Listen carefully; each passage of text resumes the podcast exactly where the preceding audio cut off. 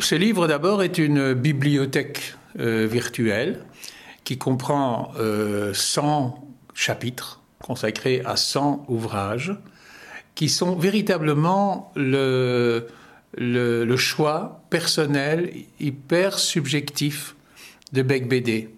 Mais lorsque l'on est comme lui un professionnel en la matière, cette subjectivité est forcément relativisée par un professionnalisme.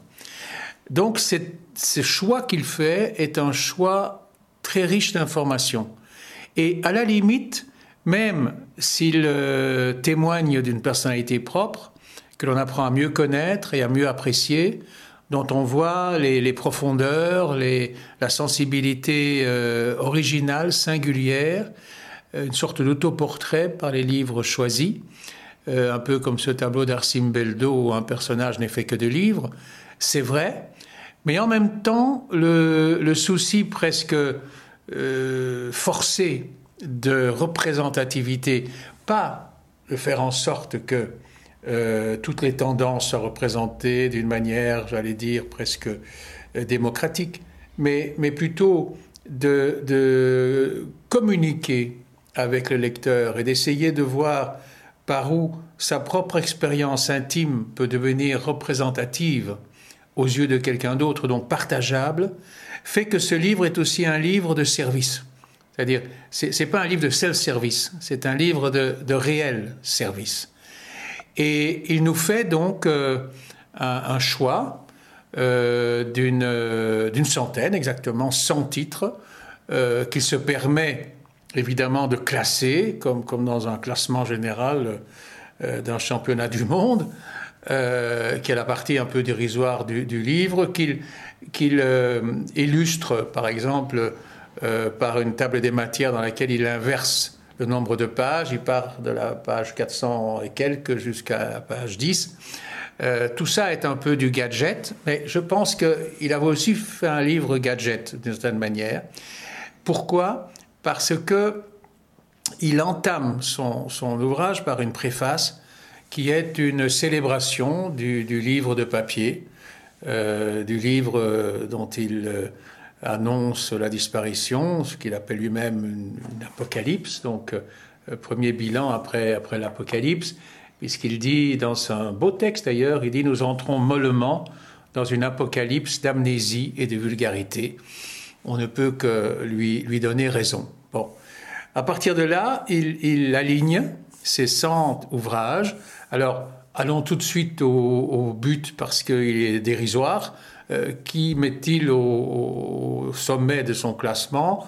Eh bien, c'est euh, Bret Easton Ellis euh, pour, pour, ce, pour ce livre au titre déjà assez, assez célèbre, qui est American American Psycho.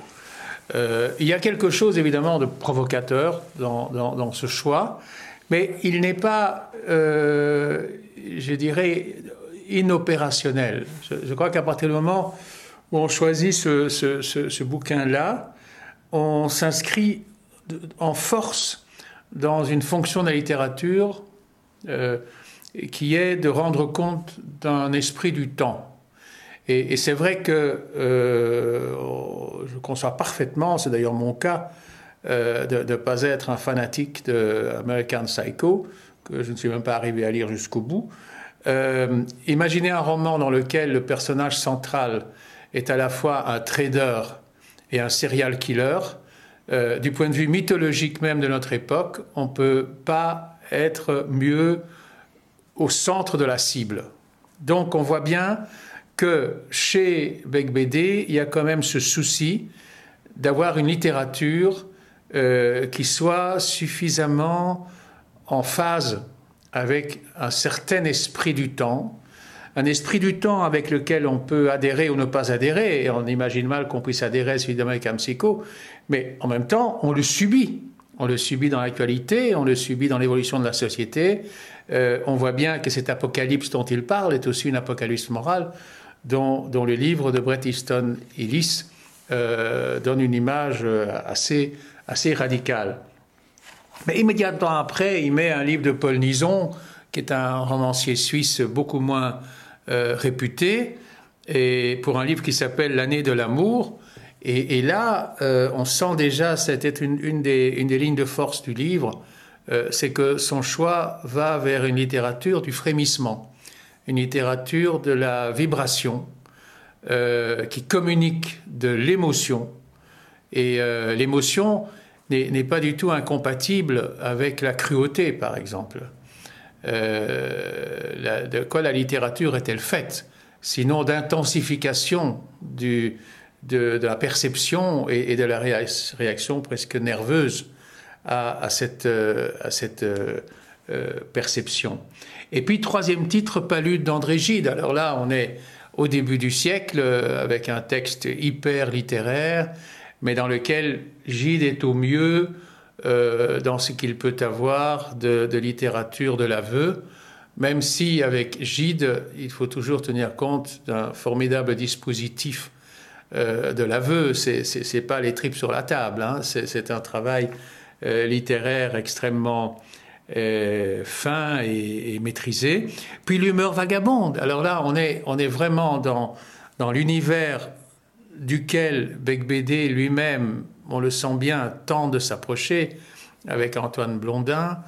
donc un plaisir de l'expression, un plaisir de la langue, un vécu euh, assez euh, euh, une, formidable fragilité du personnage par rapport au monde dans lequel il est appelé à, s'égarer plus que de se retrouver. Et on voit bien que dans l'ensemble du choix, ce type de sujet-là revient comme un leitmotiv, est une des, lignes de force, des bases continues du choix de Becbédé et nous oblige à ce moment-là de rejoindre ses, propres romans qui euh, sont en fait à double face. Il faut bien l'admettre maintenant qu'on sait à peu près dans quel univers mental il, fonctionne. Ce sont des romans à première vue complètement inscrits dans une société euh, de l'illusion, euh, de l'esbrouf, du toc, mais dans lequel des personnages centraux sont de plus en plus perdus. Et c'est cette espèce de, recherche de l'arche perdue euh, que, l'on sent affleurer dans les meilleurs cas dans, ses propres livres. Voilà donc euh, les, quatre premiers titres euh, qui sont suivis de très près, par exemple, par un recueil de poèmes magnifique de, de Paul Jean Toulet qui s'appelle Les Contre-rimes et, là, on voit bien qu'il ne perd pas de vue la poésie, et non seulement à travers la poésie française, mais la poésie en langue anglaise. Et euh, il, euh, il, rend compte d'un petit essai de Oden sur la question de savoir comment, comment dire je t'aime en poésie. Et ça aussi, c'est un livre qui apparaît assez haut dans son, dans son classement et qui, encore une fois, révèle euh, le, fond même de son, de son engagement. Et puis avant d'arriver à la fin de la première dizaine de ces lauréats, on trouve successivement Salinger, Wellebeck, Perec, Fitzgerald. Alors là, ça résiste aussi à l'analyse, parce qu'il y a, y a le grand écrivain de, de, de l'entre-deux-guerres, Fitzgerald, La génération perdue, il y a le romancier emblématique euh, la seconde partie du XXe siècle, c'est-à-dire Salinger, évidemment l'attrape-cœur. Il y a Pérec, dont il cite les choses, il aurait pu aussi bien euh, donner bien sûr la vie mode d'emploi.